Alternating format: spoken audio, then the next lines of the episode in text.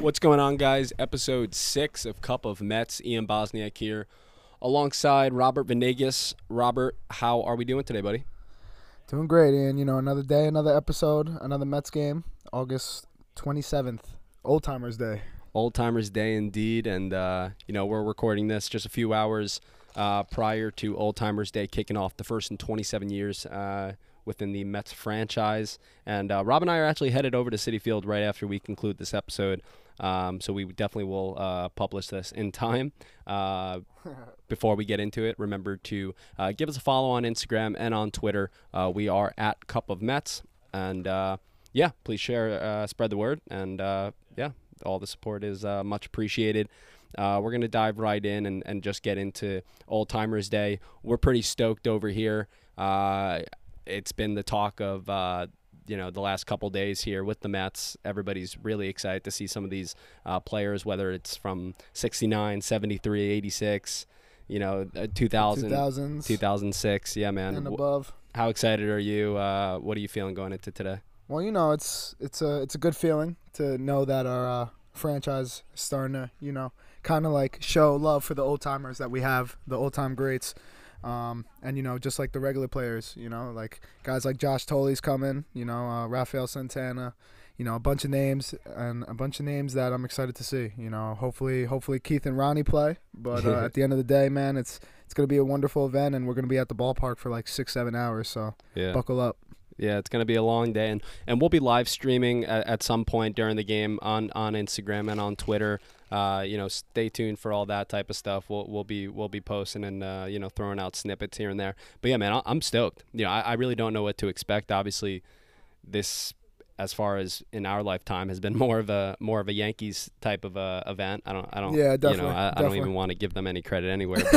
But, you know, I'm super stoked. What are you anticipating? I mean, these are your tickets, Rob.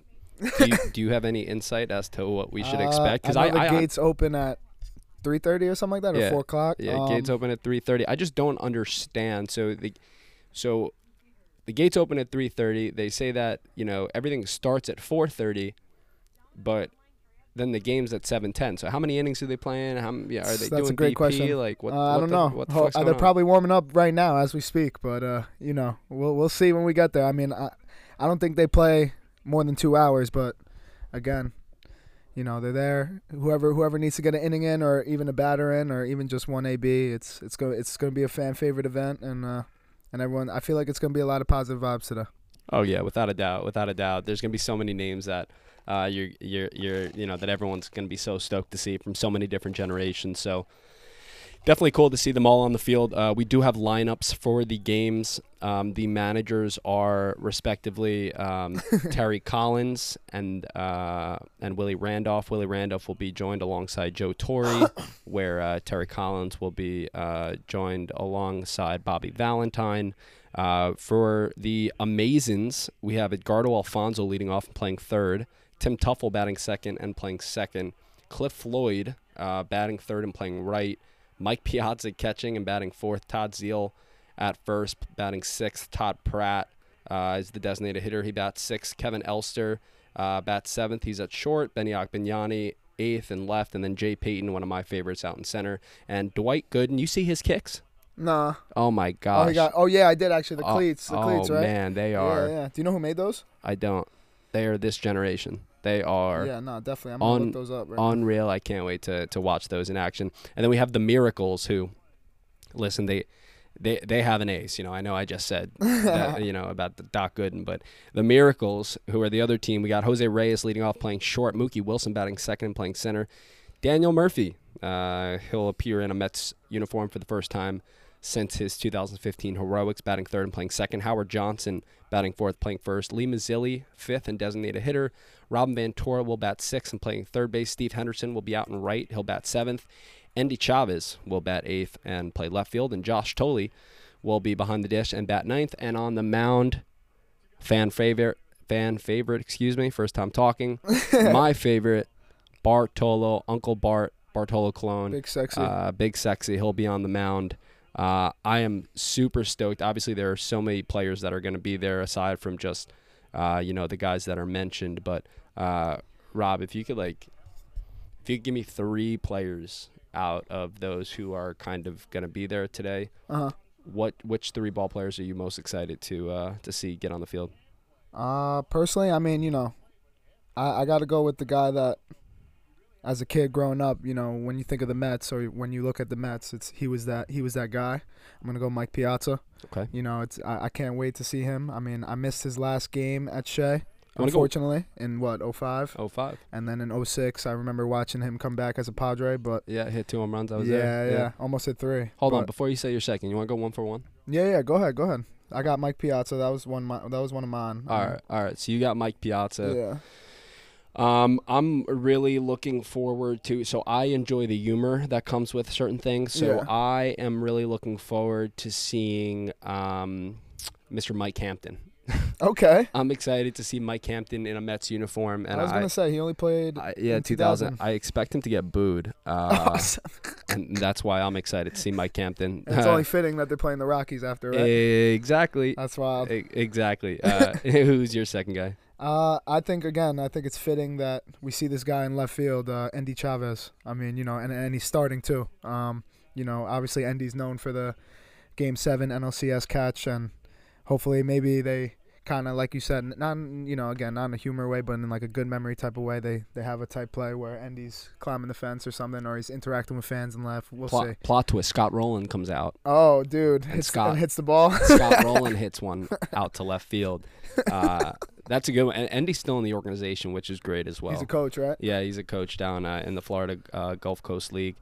My second guy, I'd probably say Pedro Martinez. I'm stoked to see Pedro out there in a Mets uniform. Obviously, his tenure with the Mets didn't exactly end the greatest. He was very injured towards the end of his tenure with the Mets, and then obviously fucking came back and pitched lights out for the Phillies in 2009 and helped them get to the World Series, and he wound up in another World Series, didn't win, but you know, I'm really excited to see Pedro Martinez back in the orange and blue, and he's such a good ambassador for the game, and you know, obviously that's definitely one of our generational talents and players that we grew up watching, so definitely Pedro.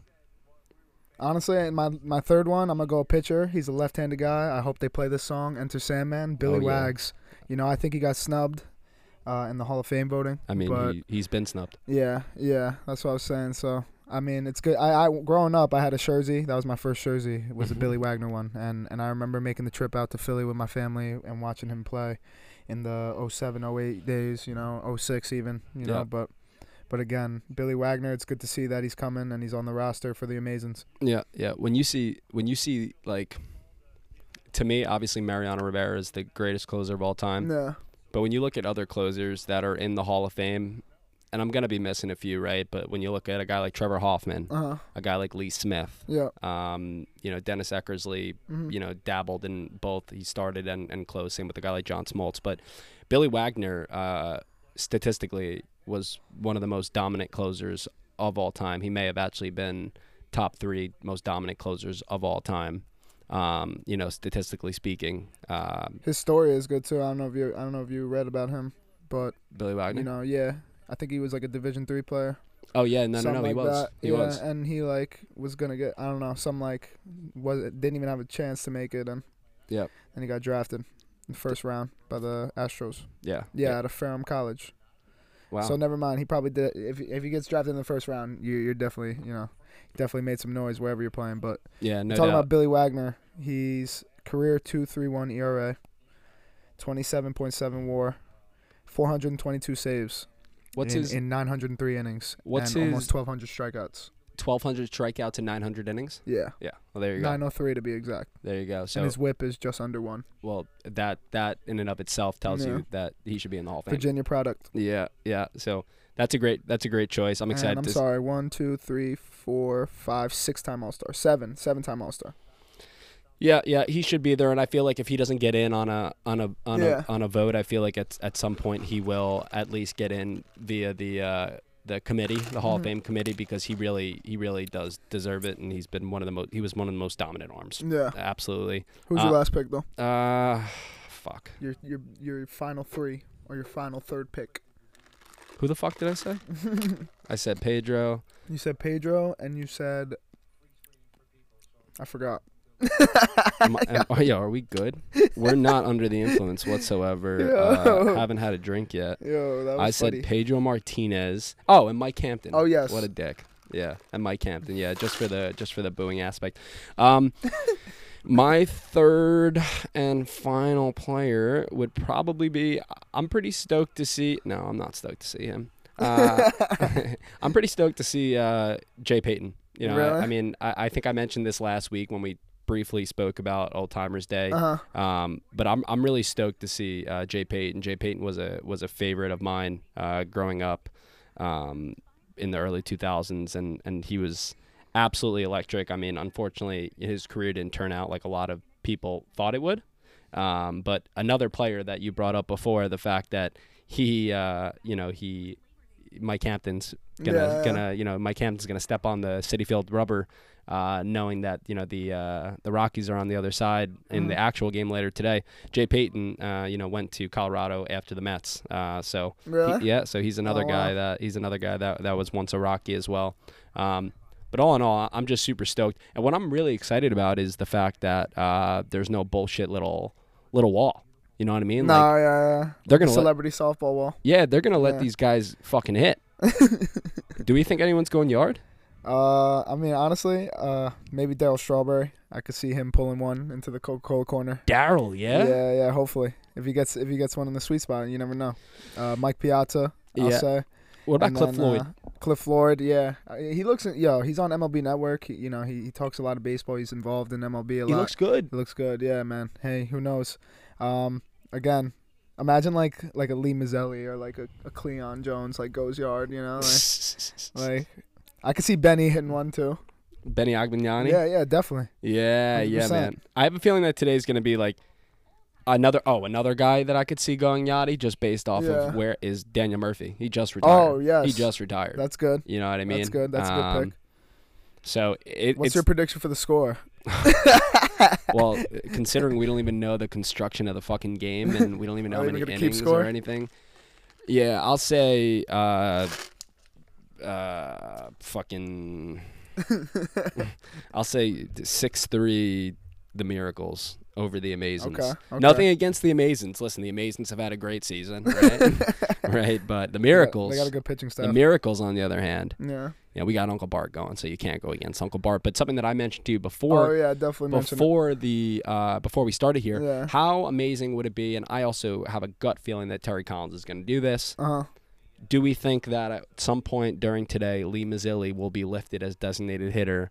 And Bartolo Colon will step up to the dish and take a hack. Definitely, 100%. And you gotta, once you think of him going up there with a bat, you obviously go back to that home run in San Diego, and he was, and just in general, whenever he was hitting, it was always fun to see. And he actually worked on it when he was with the Mets. So it was literally like you had to tune into the television. Yeah. I remember when he hit the home run. Were we together? I'm not sure. No, honestly, I don't think so. But I remember you called me. Yeah. I actually, my dad is the biggest Bartolo Colon fan.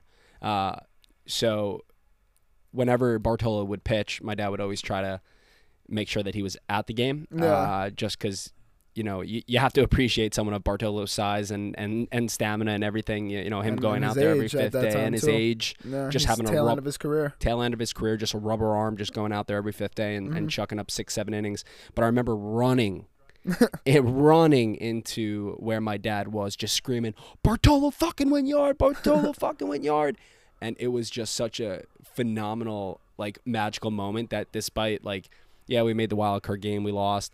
That season was one of the better ones that we've seen, 80-something wins, as Met fans. But that was such a highlight of that season. No, definitely. You think again, he was the one that stayed healthy throughout that year, was keep giving us good morale, even when we had every other pitcher on that staff on the IL or DL, whatever. Literally. But But yeah, nah, I'm not gonna say he was the glue, but him and Syndergaard, you know, developed that relationship, that, and then fans ran with it, you know, called them the stepbrothers. Oh yeah, you know, and again, he just brought good energy, and honestly, I'm very thankful that they're having this game because it brings back a lot of memories. Whether you're from a Mets fan from the '60s, '70s, '80s, '90s, whenever you were born, it's gonna feel good seeing players that like you grew up and idolizing, you know, or like just looking back, it's like they're on the field again for one more time. Yeah, no doubt. I can't wait to get some good shots. And something else that I, you know, and then we'll move on from all-timers day because I don't know how much more we could talk about fucking all-timers day, but you know, something that really will help make that occur. The whole Bartolo Colon getting at NAB is the fact that Terry Collins is his manager. No, definitely. During the game, and Terry was obviously the manager in 2016, so he knows the script. He mm-hmm. knows what the fans want to see, and I guarantee we'll see Bartolo in the batter's box, so I can't wait. Aside from the 3:30, 4:30, whatever time the game is set to start, there is an actual game tonight. It'll be Game 3 between the Mets and the Rockies as they continue their 4-game series. The Mets have taken the first two from Colorado. We'll touch upon Game 1, which took place this past Thursday night. The Mets won 3-1, earning their 80th win of the season, first time that they've accumulated 80 wins since 2019. Pete Alonso hit a 2-run home run, his 31st of the year. The real story, however, was Jacob deGrom. He was absolutely brilliant. I actually thought that he was destined for a perfect game at one point. Me too. Yeah, but then, you know, the wheels kind of fell off. Towards the end of the game, he only threw 87 pitches across 6 innings. He did get his 3rd win of the year, which was his 80th career victory as well. Oh, that's nice. There you go. But he struck out 9 more. What did you see from DeGrom, you know, in Thursday night's game? And, mm-hmm. you know, and what do you think it does for him moving forward? No, I mean, you know, like you said, I had that feeling too, like the first 4 innings, you're just watching him pitch, mowing down hitters on Colorado, and you're saying to yourself, hey, he's going to do it tonight. He's going to pitch that perfect game, or he's going to pitch that no-hitter. But obviously, I think, not his Achilles heel, but just in general, throughout his return, that 5th, 6th inning has been like, I guess, the challenge for to say, like, can he get past facing a lineup the 3rd time, you know, or 2nd time deep into a lineup? Again, 9 strikeouts. He's, again, last time he faced the Rockies, he had 14, so he was on pace for a lot of strikeouts. He's still striking people out, a lot of swings and misses, no one walk. You know, besides that home run, he just looks like Jacob deGrom, man. Yeah. I mean, you know, you mentioned it before. You know, he hasn't gone past 6. He's gone into the 7th inning, one appearance in his last start against Atlanta. You know, I think that a lot of it has to do with, obviously, his workload. He's mm-hmm. only accumulated, 29 1/3 of an inning this year, and he only threw 92 innings last year and only 68 in the shortened season in 2020. Yeah. So I think they're building it up. And then also post-game, I know Jacob said that he's going to be ready next start to hopefully go 100 pitches and beyond. Okay, so that's good. Yeah, so that's a really good thing. Yeah, I just kind of felt like the wheels kind of, you know, he was pitching more contact later on in the game. His slider didn't have the bite on it that he wanted mm-hmm. At the end of the game. In the early portion of the game, while it did look like he was mm-hmm. Going to go for a perfect game, I won't lie, Rob can attest. I texted Rob and said, I think that there's something wrong with Jacob. Yeah. And it had nothing to do with the way that he was pitching, but it was kind of like the way that he was following through. But you can kind of see that early on in the game, he kind of rectified that. He was falling off the mound a little bit, and all of his fastballs were kind of going to the outside part of the plate, but he wasn't framing. He wasn't, you know, hitting his spots whatsoever. But I think that's all a part of it. What would you say, like, how far would you push the limits with him? I mean, his next start will come against the Dodgers. You know, what would you like to see? Obviously, we're entering September, so we've got to like ramp up his workload, but pretty much, yeah. I mean, you know, but that's a good sign that they're going to ramp him up to what'd you say, 100 pitches? Yeah, 100 pitches. All right, I'm not, especially now in this different era of baseball, I'm kind of hesitant in terms of throwing pitchers over 100, 105. Yeah. Especially a guy like DeGrom who throws primarily fastball sliders and his fastball averages 100 miles per hour. It's like, you know, how many times can you throw a fastball 100 miles per hour in a game in general, you know? Like, and I think 95 would be a great number to go at. Mm-hmm. Hopefully he gives us 6, more than 6. I mean, the Dodgers are loaded, but personally, after a DeGrom start, I feel like Lugo has been that guy to go to. Yep. And he did. And I see that he only gave up 2 hits. He gave up a walk, 3 strikeouts. I mean, he's looked 100 times better. Oh my gosh. Than he has this season. So I think just personally, if DeGrom just gets to 6 innings every other start, maybe push him to 7, get at least 108 pitches, nothing more than 115 though. Oh yeah, no, and yeah. I don't think they would do that. I think that's more towards like last. Yeah, maybe like last series against the Braves of the season, and then into the playoffs. Yeah. I would say cap them around like between 95 and like 105 pitches. Yeah. But obviously, if they're high leverage, where he's really having to work every single pitch, and he's having then maybe reduce that pitch count a tiny bit, but. I think as long as the guys are hitting right, and the bullpen's doing their job, and the starters are coming in there, giving the Mets an opportunity to win, the Mets should just keep their eyes on October, which for the first time in quite some time, I think you look at the Mets and you understand that everything that they're doing is a part of a process. Yeah. Right.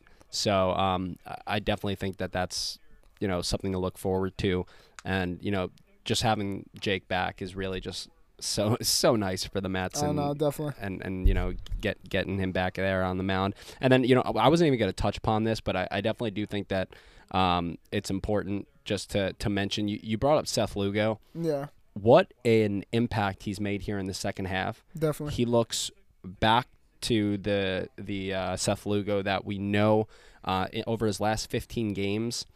He's 2-0 with a 1.80 ERA. He's got a 1.13 whip. 16 strikeouts in 15 innings. And again, he's only given up 3 earned runs in those 15 innings. Just briefly, like what have you seen from Seth that you think has been key to his rebound here in the second half? I think he's just found feel of all his pitches. His curveball looks like the curveball that kind of like established himself. Yep. His slider is looking filthy. He like I said, what I love about Lugo, I've said it in the past, is that he can locate 93, 94, 95, and then when he really needs to, he could strike you out with a 99, and he has so much movement on all his pitches that it makes him such an effective pitcher out of the pen or for multiple innings. What I mean? But I think what Buck has been doing more of is just giving him 1 inning and letting him know that focus on this inning, focus on doing a job, and that's just getting people out, getting guys to ground out, keeping the ball in the ballpark. Yeah. Like you said, what was his ERA through 15 or what was it? Last 7 games? Last 7 games 1.88. I mean, last 15 games 1.80. Yeah, see, that's important, and that's why like even yesterday's game, man, they put Givens in like in the 8th inning. It's like why not go to a guy like Lugo, know, who's feeling it. And personally I wouldn't even left Bassett in at 88 pitches, but again, we ended up still winning that game, so. Yeah. Yeah. Things happen for a reason.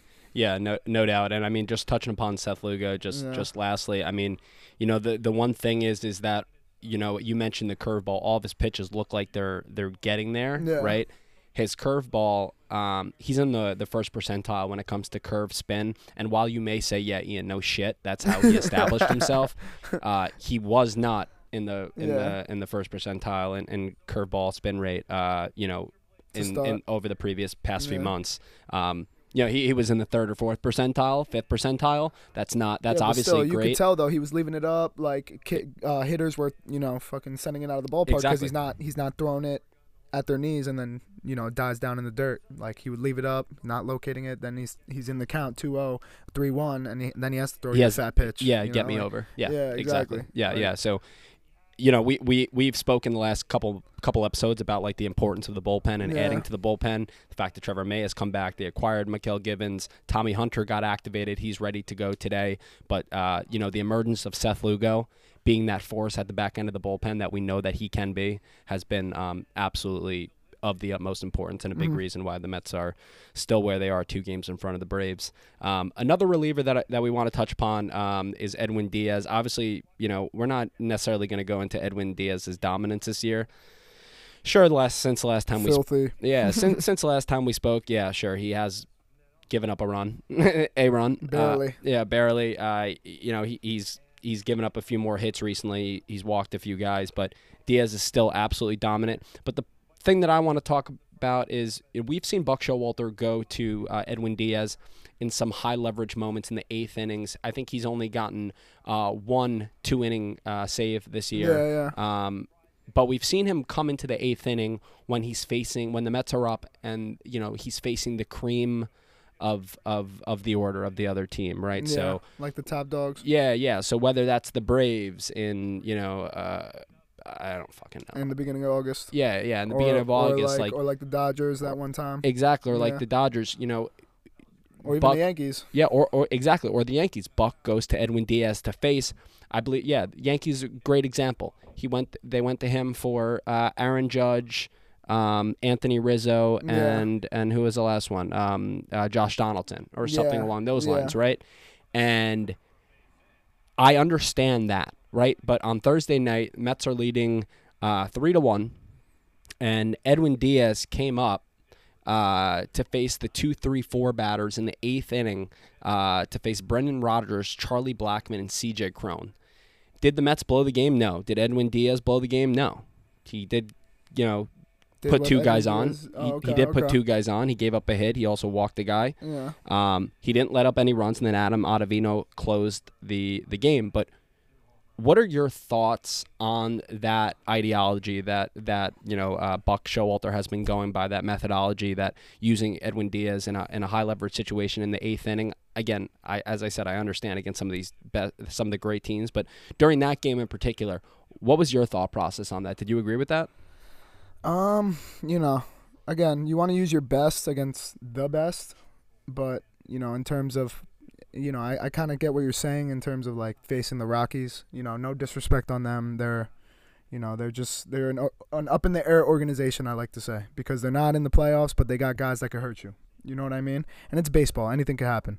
But you know, again, just throwing Edwin Diaz out in the eighth doesn't really like sit well with me, because I'd rather him. You know, again, you trust Ottavino in the ninth, then why wouldn't you trust him in the eighth? You know what I mean? And again, we're not facing Mookie Betts, Trey Turner, and Freddie Freeman. We're facing guys like Brendan Rodgers, who's, okay, high prospect, I get it, whatever. We're not in Colorado, though. That's another thing. Yeah. And Charlie Blackmon is road home splits are, you know. He struck out 3 times in that game. Exactly. So, and then C.J. Cron, you brought it up before the episode that he's been hitting like shit the whole second, not the whole second half, but the second half, you know, whatever. And he's a guy that we're in trade rumors, you know. But if you're going to trust a guy like Ottavino in the ninth, I would have rather just saved Diaz for the ninth, let him do his job. If Ottavino blows it, which he's pitching pretty well this year. He's got a 2.13 ERA. Yeah, and, you know, again, he's reliable. He's one of the few reliable arms in the pen. And, again, I just don't – I see where Buck is coming from in terms of best against the best. But, you know, we're up 2 runs. If Ottavino gives up a solo shot in those 3 batters, we're still up a run. And then – hence, your closer comes in, does the job. And, you know, the Mets have been great this whole year in the 8th, 9th innings in terms of scoring. Yep. Late, you know. Last night. So, you know, another example of that. But it's like, you know, again, I just rather save Edwin Diaz for the 9th, you know. We need guys that could bridge that gap so we can get to him in the 9th, you know. No doubt. But I don't know. I don't really agree with it personally. No doubt. Yeah. No, I feel the same. Yeah. I mean, I said it. And I think we're both on the same page here. We agree with Buck when it comes to like some of the most dominant bats in the middle of the order, the Dodgers, the Braves, the Cardinals, some of those teams, right? Yeah. But, you know, when you're doing it against a last-place team like the Rockies in the eighth inning, I understand, right, the Braves are breathing down our neck. Every game you want to win, but in that particular instance, it wasn't my favorite move, and I just had to bring that up. No, it's a good topic, and it's a good debate to talk about, you know like – because again, some people agree with it, and guys like us, we disagree with it. So yeah, but again, you know, out of all the Mets managers, you know, I haven't had much to complain about when it's come to Buck this year. Listen, 100%. has he gotten thrown out of a game this year? No. I would have loved to see him just chuck his hat or some shit. You know me, I love that fiery stuff like Terry Collins when he called whoever a cocksucker. But yeah, no. Listen, I think that. That's definitely something that it's an in-the-moment type of situation that Buck and Jeremy Hefner have to discuss, you know, and again, it's really a situation-by-situation based. Yeah. Going to last night, last night's game was not as easy as Thursday night's 3-1 victory last night. The Mets did pull out a thriller. They walked it off. Pete Alonso hit an walk-off RBI single, which was his second hit of the night, also his 105th RBI. of the season. The Mets won 7-6, fell down late in the game after leading 3-0. The Rockies tied it up 3-3. The Mets took a 4-3 lead, and the Rockies scored 3, thanks to Mychal Givens, which made it 6-4. And then Mark Canha tied it back up in the bottom half of the 8th inning. The Mets won in the 9th. All with 2 outs. All with 2 outs. Yes, exactly. First and foremost, talk about Pete. Just what do you make of Pete Alonso at this point? Like, yeah, sure, he's hitting 273, but what a fucking player he is. I know, man. I don't care if he's hitting 273. He could be hitting 230. All I care, honestly, as long as he has those numbers in terms of home runs and RBIs. You know, he backed up a lot of his talk preseason. Oh, yeah. He said he wanted to drive in more than 130 RBIs, and you know he got 100 in August. You know, I'm not saying he's going to make 130 RBIs, but he's on pace to probably have 120, 125. He could eclipse the record. 35 plus home runs. Yeah, like, come on, bro. That's just dominance. He's a perfect 4-hitter for this lineup. He's a leader amongst men. He's a role model. He's a Met. He's a Met, and he's playing like it. Yeah, and he's spraying the ball all over the place. We've spoken about it, but he is a different ball player this year, someone that can hit for a little bit more average, spray the ball all over the field. And as you said, they did it all with 2 outs last night, and he literally fell down into the hole, fell down into a hole, 0-2, right? 0-2 hole, and he was able to take a breaking pitch. He's been clutch all year, though. And pull it through the hole on the left side of the infield. He's really been amazing. His 2-run shot, swinging 3-0. Oh my God, dude. That was amazing the other night. That I actually tweeted out. I mean, that was during the 3-1 victory, but I actually tweeted out it was my favorite call because Gary, Keith, and Ron, they were discussing, is Pete swinging 3-0 here? Is that happening? And then Ron's like, I would throw a slider here. I would throw a slider here. And then Gary's like, all right, let's see if he's going to swing. And then Pete unloads, and he said, and Gary just goes, oh, and swing he does. Yeah. You know, and Pete just launched it. And it's really amazing, especially with a guy like Lindor and Marte before him that are performing like they are. The Mets lineup is just deep. The Mets lineup is just deep. And what's making it deeper is Mark Canha's production. Yeah. Mark Canha last night, I mean, he's had incredible games recently. The last 2 weeks. Yeah. We saw it in Philadelphia. Atlanta. And Atlanta. Some games, you know. Yeah, but Philadelphia, yeah, definitely. Yeah, but last night he was unreal again. 2 doubles, one of which was the game-tying double. He's got 18 doubles on the season. He's hitting incredibly. What have you seen from Mark Canha, and how important is his production to the lineup right now?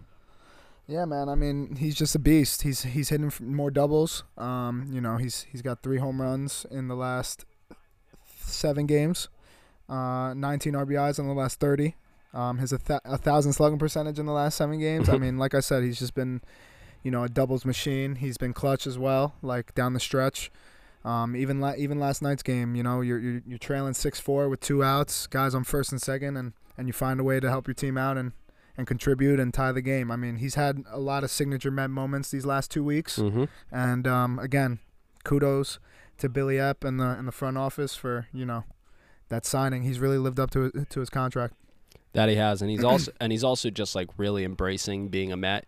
Great teammate. You know, you can tell. Yeah, he's a great teammate. You saw his big embrace with Brandon Nimmo a few weeks ago. He's an awesome fit for this club. He's now up to 50 ribbies on the season. And 277 average. Yeah, and as you noted, you know, 19 of them have come within the last 30 games. Yeah. And, you know, he's hitting 409 over his last 7 games, 375 over his last 15 games. As you mentioned, doubles machine, and he's really lengthening out that lineup. Yeah. And really, you know, giving force to the lineup where at some points, you know, a few weeks ago, even like a month or 2 ago, you know, you would see maybe 7, 8, 9 wouldn't be as strong in the lineup, right? Yeah. And Mark Canha is giving some life to the bottom half of that lineup now. He's now a home run away from 100 on his career. Wow. Nice little milestone for the foodie. But he's really performing like, you know, he's starting to produce like he produced in Oakland, where he can hit 15 or more home runs, you know, drive in 50, 60, 70 runs. But the big thing with Mark is that he's most productive when he gets on base. Obviously, no shit, but he's most productive when he gets on base. He's always had a career a high on-base percentage. Yeah. His on-base percentage is now up to 377 on the season. His OPS is sitting at 794 on the season. He's, you know, 0.06 points away from becoming another Met with an 800-plus OPS. Just doing everything it takes to, like, you know, kind of like just do what's best for the team, you know. And I think him playing well you know, everybody else plays well. Like Jeff McNeil, every time this guy drives and runs, Jeff McNeil's on base. Yep. You know, so again, that one through, instead of 1 through 4, you got to worry about, now you got to worry about 1 through 7. Exactly. You know, and then, you know, 8 and 9. We'll talk about my guy Brett Baty, but yeah, that's 8. Canha, that's 8. Canha or Mr. Kanye or whatever. Kanye. You know, thanks for coming to New York. Yeah, I definitely want to get a meal with this guy one day. Mark? yeah, we should bring that up to him. Yeah, when we have our next talk with Mark Canha, yeah. But yeah, you brought up your boy Brett Baty. Brett Baty's in the bigs. We touched upon that in our last episode. Last night he hit his first home run at Citi Field off Chad Qual. An awesome moment for him. You know, what have you seen from Brett Baty so far? Obviously, the beginning of his tenure with the Mets started off much better than it's been recently, but he did hit that home run last night. It was pretty big. What have you seen so far from Brett that you like? He's just a hitter, man. I mean, you know, lefty swing looks good. My thing is, it's like I understand his average isn't where people want to see it, like sitting at 171 right now, but he's only had 35 ABs. You know, Buck keeps rolling him out there. I love that. You know, he doesn't – no matter if it's a lefty or righty. My biggest thing is, you know, and I tell, like, kids, like, that I give, like, hitting lessons to. It's like, I don't care if you hit the ball on the screws and it's right at somebody. You hit the ball hard, you know. And this guy, time and time again, every other AB has hit the ball hard off the bat, 95-plus miles per hour exit velo. Mm-hmm. And, like, you know, you bring up that hit or that AB he had in Atlanta where he grounded out to short and Dansby made a nice play, but off the bat it's 113 miles per hour. It's like that's all you could ask for, just good ABs, hard hit contact, and he's fit right in, man. Yeah, I mean, he was one of the first to run out to Pete Alonso last night. Yeah, you facts. Know? That's a great picture. You know, they love him. And listen, you can see the swing. Yeah. You know that it's there. You know, you can definitely tell. I will say that, you know, yeah, he has only had 35 ABs, 39 plate appearances, including walks. So obviously it's a very, very short sample size. Mm-hmm. Per Baseball Savant, however, otherwise known as StatCast, he is in the 11th percentile in Major League Baseball on exit velo. So there you go. Right. So you made a great point there. He is hitting the ball on the screws, the balls just aren't falling. So it's great to see him go deep last night in front of the Citi Field crowd. The crowd really embraced him. He's hitting the ball hard, I should say. Let's just hope for a few more balls to start falling in. And, and I definitely think that's going to happen. You know, the lineup hasn't come out yet for tonight's game. I wonder if he's going to start tonight because Kyle Freeland's on the mound for Colorado, the lefty. But Brett Baty does handle left-handers well. No, he does. So I definitely think that there's a chance that we could see him, you know, in the back in the lineup tonight.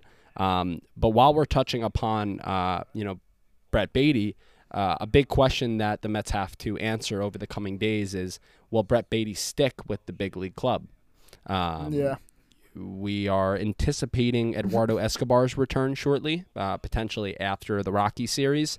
He is partaking in a rehab assignment in Brooklyn. Mm-hmm. He looks like he's close. Luis Guillorme has been seen at Citi Field. You know, working out, taking batting practice. You know, running out on the field. So it looks like he's close to a rehab appearance. Guillorme, Escobar, obviously two important members to the team, more so Guillorme. Do you think Brett Baty sticks here? I would like him to, you know, but at the end of the day, it's, you know, we can't have all three, I feel like, but, you know, we'll see. But again, I think a guy like Escobar could start playing more, not really third base, but more like be like that backup shortstop role. I saw a tweet the other day come out saying that the Mets are considering that. I know he could play second. Yeah, he was playing short in Brooklyn. Yeah, so there you go. I mean, and again, I think that would be a good role for Escobar. I think also just having Baty around guys like Escobar and Guillermo and Lindor will just again, like, help him with his career in general. Yeah. But again, you know, if the Mets do end up sending Brett Baty down, it's not the end of the world. You know, he's 22 years old. He'll be on the big league roster next year, mm-hmm. and even that, maybe he gets called up again for the September call-ups, you know, and makes the playoff roster. Yeah. You know, but again, whatever they do, I think it's what's best for the team, obviously, and I'm just hoping Brett Baty stays personally. Yeah. So I mean, when looking at the roster, you can – so the first casualty occurred today. Michael Perez got sent down. Okay. They brought Tommy Hunter back up, right? So then there's two roster spots, and we are – today's the 27th. We're 4 days away from September. The rosters do expand to 29. Yeah. September 1st. So with that being said, I do expect Brett Baty to stay up here, even though the Mets may need more arms. But as one person that I expect to be, you know, DFA'd once Escobar comes back, I expect Yolmer Sanchez to be DFA'd. Yeah. And then once Luis Guillorme comes back, I expect Connor Gray to be DFA'd. So it looks like he could stay. Yeah. With that said, I mean, I don't think Guillorme gets back before September 1st, so I think that actually bodes well for Brett Baty. Yeah. But I also think what you just said is extremely important, to have a 22-year-old be around an atmosphere like this with a ball club like this who are just winning, who have such a good mentality day after day, hard-nosed ball players. And a freaking Hall of Fame manager. Exactly. Yeah. It's really important that he sticks, and based off of what I just said and actually looking at the roster, I think he will stick. All right, perfect. Well, there we go. Problem solved. We figured it out. We figured it. No worries, everybody. All right. Last thing that we want to touch upon is we were talking about this the other night, Rob and I. The Mariners signed Julio Rodriguez to a ridiculous extension yesterday. Over the long haul, if it does extend for the duration of what's there's a ton of complexities to the extension, but essentially he can make $450 million over the next 18 years or something along those lines. Average annual value comes out to about $26 million, right? Something along those lines. Some of the best players wouldn't want $26 million; they want more. Yeah. But obviously that locks him in, so he knows that he's getting guaranteed money. So that begs the question. Obviously, we have four big impending free agents this coming up this offseason, and we're not including deGrom on that because he's a different story, right? He's in his own category. He's in his own category, and we've already touched upon what we think that he should get, right? But coming to like who we should be extending, I feel like we should be extending Pete Alonso, getting ahead of his eventual and inevitable rise in arbitration money. What do you think Pete Alonso, what kind of contract? He's making $7.4 million this year. Yeah. That number is expected to rise over the next 2 years before he hits free agency. What kind of contract would you like to see Pete Alonso get, and would you like to give him one now? No, definitely. I think it's well-deserved. I think he's proven the last 3 years that he could play in the big leagues, let alone in New York. And, he's our first baseman of the future. He's, like I said before, he's a Met. He takes pride in that. Yeah. So if we're going to lock a guy up like Pete Alonso, it's got to be like, I hate to say it, but I would love to see like a 10-year deal. I'm not going to lie to you. That's what I was going to say. 10-year deal. Maybe I was going to say like 10 years, maybe $280 million. Yeah, that's fair. $28 million a year. Yeah. Would that be like the highest paid first baseman? No. Because... Right. I mean, I'm trying to think of – I feel like Paul Goldschmidt may be getting a little bit more. Okay, but again, Paul Goldschmidt is 1 and Pete Alonso is 1A. Yeah, and Freddie Freeman also is getting – He's 1B. Yeah, but Freddie Freeman's average annual value I actually think is – 26. It's 26. It's around there, yeah. Yeah. That's actually – wow, good shit. Yeah, so that's actually a good comp. I just feel like the Mets should get ahead of it. And I also know, we all know that Pete Alonso loves being a Met.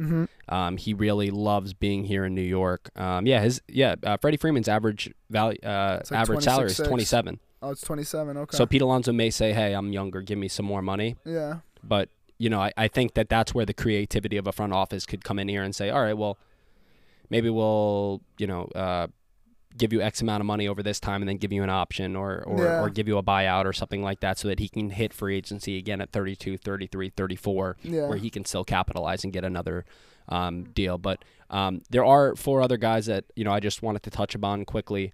Brandon Nimmo. It looks like, granted we're in September, it looks like he's going to get to free agency. Yeah. I don't think the Mets should have ever let him get to this point because I feel like Brandon's such a it's a business at the end of the day, but he's such a down-to-earth guy, and he really has made a home in New York, and he loves being here. I feel like the Mets could have wrapped him up for like $15 million a year, a few months ago, maybe over 5 years, 5 years, $70 million. Like a Aaron Hicks contract. Yeah, like an Aaron Hicks contract. Is it obviously we have Starling Marte locked in for next year. He can play center field. Mark Canha's locked in for another year. Are you looking at Brandon Nimmo as a must when it comes to bringing him back in free agency? Honestly, yeah, kind of, because again, he's that leadoff hitter. He's improved tremendously out in center field. Oh yeah, I think that helps us out in general as well in terms of Marte and Canha, because again, Marte is a little on the older side. Mm-hmm. I like Marte and Wright. And originally when we signed Starling Marte, everyone's saying he's going to play center, Nimmo's going to play left, Kana's going to play right. Yep. I actually like the defensive alignment now. Yep. And like I said, Nimmo's improved defensively like over time. He's proven time after time that he could play center. Yep. Do I want his arm strength a little lot more? Yeah, of course. But at the end of the day, he's making plays. He's making those. He's reading fly balls well. He's reading line drives well. He's like the epitome of like a baseball player that makes the right decisions for the team and does the little things right. You know what I mean? Like whether it's working a count, whether it's getting a 2-out walk and then the next guy hits a home run, or sprinting the first base on a walk. Yeah, whether it's and then he brings a little life to the crowd too. And no doubt, like you said, very down to earth guy, a homegrown guy. Yep. So I think the Mets need to start, realizing who needs to stay and who needs to go in terms of homegrown, and they've done that this year in terms of like Conforto, Syndergaard, letting them walk, guys like that. But I love McNeil too, another guy that I think should be locked up long term. Yep. Yeah. We'll take that year by year, and again, I think Nimmo is deserving of being the everyday center fielder. Yeah. But again, I wouldn't overpay. That's just my opinion. No, I'm with you on that. I wouldn't overpay either. I think like 5 years at 15 mil, 16, 17 mil is a good number. But again, the reason why we're not bringing up DeGrom when we're talking about a guy like Nimmo and the three others that I'm going to mention is because we really don't know how much Jacob deGrom is going to demand, and we don't know. If Steve Cohen is going to pay it. I mean, obviously he probably will, but we don't know if he's going to pay it, A. But B, it could completely change the construction of the payroll that the Mets have. Yeah. So it's tough to kind of see, but I would give Nimmo 15 mil a year over like 5 years. Three relievers that are hitting the open market, which one's the most important for you to re-sign? Edwin Diaz, Seth Lugo, or Trevor Williams? Edwin Diaz. Okay. That's the closer. If you want a dominant closer for years to come, that's the guy you lock down and lock in for a long-term contract as well. Now, if let's say you sign Alonso to the extension, the Mets still owe Robinson Cano next year. Mm-hmm. Okay. Max Scherzer's going to make 43 next year. Francisco Lindor's going to make 34 next year. 34 for real? 34, yeah. Oh, shit. If Jacob deGrom gets the extension that we all think he's going to get, are you going to make Edwin Diaz the first $100 million reliever? Do you think that logically makes sense with all the other needs that we may need? Logically, no, it doesn't really make sense because, again, we got other holes to fill and we have a lot of pitching in our farm system. But at the end of the day, I think Diaz gets a similar contract to when Chapman got paid. Yeah. I think he gets like a 4-year deal. Yeah. In the what was it, like $90 million range? Yeah. I think that's realistic. Yeah. Again, he another guy that has shown he can play in New York this year. Oh yeah. And we got to see how he does on the big stage, but another guy that is made it known that he wants to stay. So we also got to keep that into consideration. Nimmo has also said he wants to stay, but again, it is a business, and we'll see how it goes too in the postseason. I feel like it really affects players in a way, like say you come off like a championship, or like you come off like you're right there, you know what I mean, and then you want to just run it back, or you might want to get paid. We don't know how these guys are, we don't know what they're thinking, so but again, those three guys that we talked about, Alonso extension, Nimmo resign, and Edwin Diaz resign, I think that should be the top three priorities going into the offseason. I would agree, locking up Alonso. I want Nimmo to return. Ideally, like I'm literally just talking from a business standpoint. I don't know how far the payroll is going to go, so that's why I'm a little leery of giving Edwin Diaz the money. Yeah. But he deserves it. Yeah. And obviously I want to hear Timmy trumpet for years. Yeah, me too. I really do. Like straight up, I really do. I would rather see the Mets and this is the last thing that I'm going to say, I would rather see the Mets, when it comes to the last two, Seth Lugo, Trevor Williams. I think Seth Lugo is a very hot commodity for teams because they could use him in the same capacity that the Mets are using him, which he realistically would be worth a decent amount of money as a setup man, or even potentially, you know, if a team would value him as a closer. You know, you never know how teams are thinking.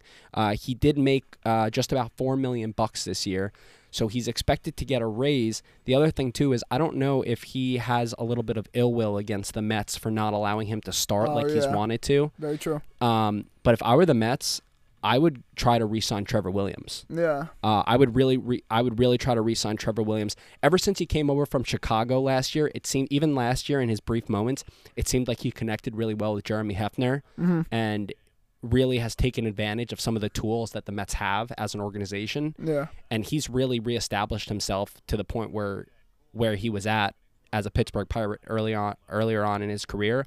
And I feel like the Mets have seen him do that this year, and I feel like they could get him on a 2 or 3 year deal worth like between $4 and $6 million a deal. Like a nice little bargain deal. Exactly. And not only that, you know, you have said in the past that you want to see Trevor Williams get potentially more high leverage situations because of the fact that, you know, he does have that nasty type stuff. Yeah. You could conceivably take Trevor Williams and stick him in the same role that you see Seth Lugo in now. Yeah. Yeah, definitely. You know? Nah, that's really thinking out of the box right there, but I like that. You know, and I've been thinking about this for a while because Trevor Williams, he really has good stuff. Like, I don't know how many times I can say it. Like he really has had a tremendous season, and I do think that it's important to have a guy like Trevor Williams on your, especially in your bullpen, and a guy that can make a start if you do need, and we've seen that occur many times. Yeah. This year. But I definitely think that he could be a good arm. He's got a 2.84 ERA this year, in 69 and 2/3 of an inning. He started 9 games. He has made 23 appearances, and he's also a guy, you know, as I said, that can start, can come in relief. But his stuff just looks a lot more crisp, and he's locating much better. He's not allowing such hard hit balls, and I think that he would be a really, really nice piece to lock up beyond this year. You know? No, definitely. So with that, Robert, it is 1:53. We have to get a move on it. We got to head out to Citi Field. Old Timers Day, baby. Yeah. Guys, we thank you for tuning in. Follow us Instagram, Twitter, @CupOfMets. Provide some feedback. Robbie, got any last words for us here? Let's go Mets. Let's go Mets, baby. Listen, for Robert Venegas, I'm Ian Bosniak. Thank you once again for joining us. Can't say it enough. Follow us on Instagram. Follow us on Twitter, @CupOfMets. We'll be coming at you next week with episode 7. Yes, sir. Holy shit. 7 episodes in. Can't wait. Looking forward to it. Reyes. Yep, just for Jose Reyes. It's the Jose Reyes episode. Once again, for Rob, I'm Ian. Enjoy your day, and let's fucking go Mets, baby. Yes, sir.